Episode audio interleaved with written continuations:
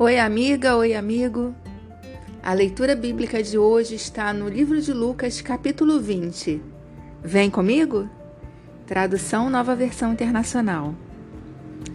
Certo dia, quando Jesus estava ensinando o povo no templo e pregando as boas novas, chegaram-se a ele os chefes, os sacerdotes, juntamente com os mestres da lei e os líderes religiosos, e lhe perguntaram: Com que autoridade estás fazendo estas coisas? Quem te deu esta autoridade? Ele respondeu: Eu também lhes farei uma pergunta. Digam-me o batismo de João era do céu ou dos homens? Eles discutiam entre si, dizendo: Se dissermos do céu, ele perguntará: Então por que vocês não creram nele? Mas se dissermos dos homens, todo o povo nos apedrejará, porque convencidos estão de que João era um profeta. Assim responderam: Não sabemos de onde era. Disse então Jesus: Tampouco lhes direi com que autoridade estou fazendo estas coisas. Então Jesus passou a contar ao povo esta parábola. Certo homem plantou uma vinha, arrendou-a a alguns lavradores e assentou-se por longo tempo. Na época da colheita, ele enviou um servo aos lavradores para que lhe entregassem parte do fruto da vinha. Mas os lavradores os espancaram e o mandaram embora de mãos vazias. Ele mandou outro servo, mas a esse também espancaram e o trataram de maneira humilhante, mandando-o embora de mãos vazias. Enviou ainda um terceiro, e eles o feriram e o expulsaram da vinha. Então o proprietário da vinha disse: Que farei? Mandarei meu filho amado quem sabe o respeitarão. Mas quando os lavradores o viram, combinaram entre si, dizendo: Este é o herdeiro, vamos matá-lo e a herança será nossa. Assim, lançaram-no fora da vinha e o mataram. O que lhes fará então o dono da vinha? Virá, matará aqueles lavradores e dará a vinha a outros. Quando o povo ouviu isso, disse: que isso nunca aconteça. Jesus olhou fixamente para eles e perguntou: Então, qual é o significado do que está escrito?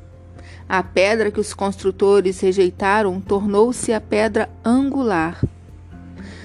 Todo que cair sobre esta pedra será despedaçado, e aquele sobre quem ela cair será reduzido a pó. Os mestres da lei e os chefes dos sacerdotes procuravam uma forma de prendê-lo imediatamente, pois perceberam que era contra eles que ele havia contado essa parábola. Todavia, tinham medo do povo. Pondo-se a vigiá-lo, eles mandaram espiões que se fingiam juntos, justos para apanhar Jesus em alguma coisa que ele dissesse, de forma que o pudessem entregar ao poder e à autoridade do governador. Assim, os espiões lhe perguntaram: Mestre, sabemos que falas e ensinas o que é o correto, e que não mostras parcialidade, mas ensinas o caminho de Deus conforme a verdade. É certo pagar imposto a César ou não? Ele percebeu a astúcia deles e lhes disse: Mostrem-me um denário. De quem é a imagem e a inscrição que há nele? De César, responderam eles. Ele lhes disse: Portanto, deem a César o que é de César, e a Deus o que é de Deus. E não conseguiram apanhá-lo em nenhuma palavra diante do povo e, admirados com a sua resposta, ficaram em silêncio. Alguns dos saduceus, que dizem que não há ressurreição, aproximaram-se de Jesus com a seguinte questão: Mestre, disseram eles, Moisés nos deixou escrito que se o irmão de um homem morrer e deixar mulher sem filhos, este deverá casar-se com a viúva e ter filhos para seu irmão. Havia sete irmãos. O primeiro casou-se e morreu sem deixar filhos. O segundo e o terceiro, e depois também os outros casaram-se com ela. E morreram os sete sucessivamente, sem deixar filhos. Finalmente morreu também a mulher.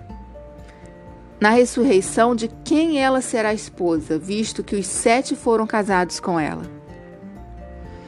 Jesus respondeu: Os filhos desta era casam-se, são dados em casamento mas os que forem considerados dignos de tomar parte na era que há de vir e na ressurreição dos mortos, não se casarão nem serão dados em casamento. E não podem mais morrer, pois são como os anjos. São filhos de Deus, visto que são filhos da ressurreição. E que os mortos ressuscitam, já Moisés mostrou no relato da sarça, quando ao Senhor ele chama Deus de Abraão, Deus de Isaac e Deus de Jacó. Ele não é Deus de mortos, mas de vivos, pois para ele todos vivem. Alguns dos mestres da lei disseram: Respondeste bem, mestre. E ninguém mais ousava fazer-lhe perguntas. Então Jesus lhes perguntou: Como dizem que o Cristo é filho de Davi? O próprio Davi afirma no livro dos Salmos: O Senhor disse ao meu Senhor: Senta-te à minha direita, até que eu ponha os teus inimigos como estrado para os teus pés.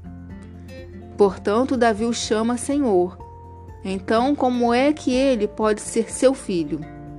Estando todo o povo a ouvi-lo, Jesus disse aos seus discípulos: Cuidado com os mestres da lei eles fazem questão de andar com roupas especiais e gostam muito de receber saudações nas praças e de ocupar os lugares mais importantes nas sinagogas e os lugares de honra nos banquetes.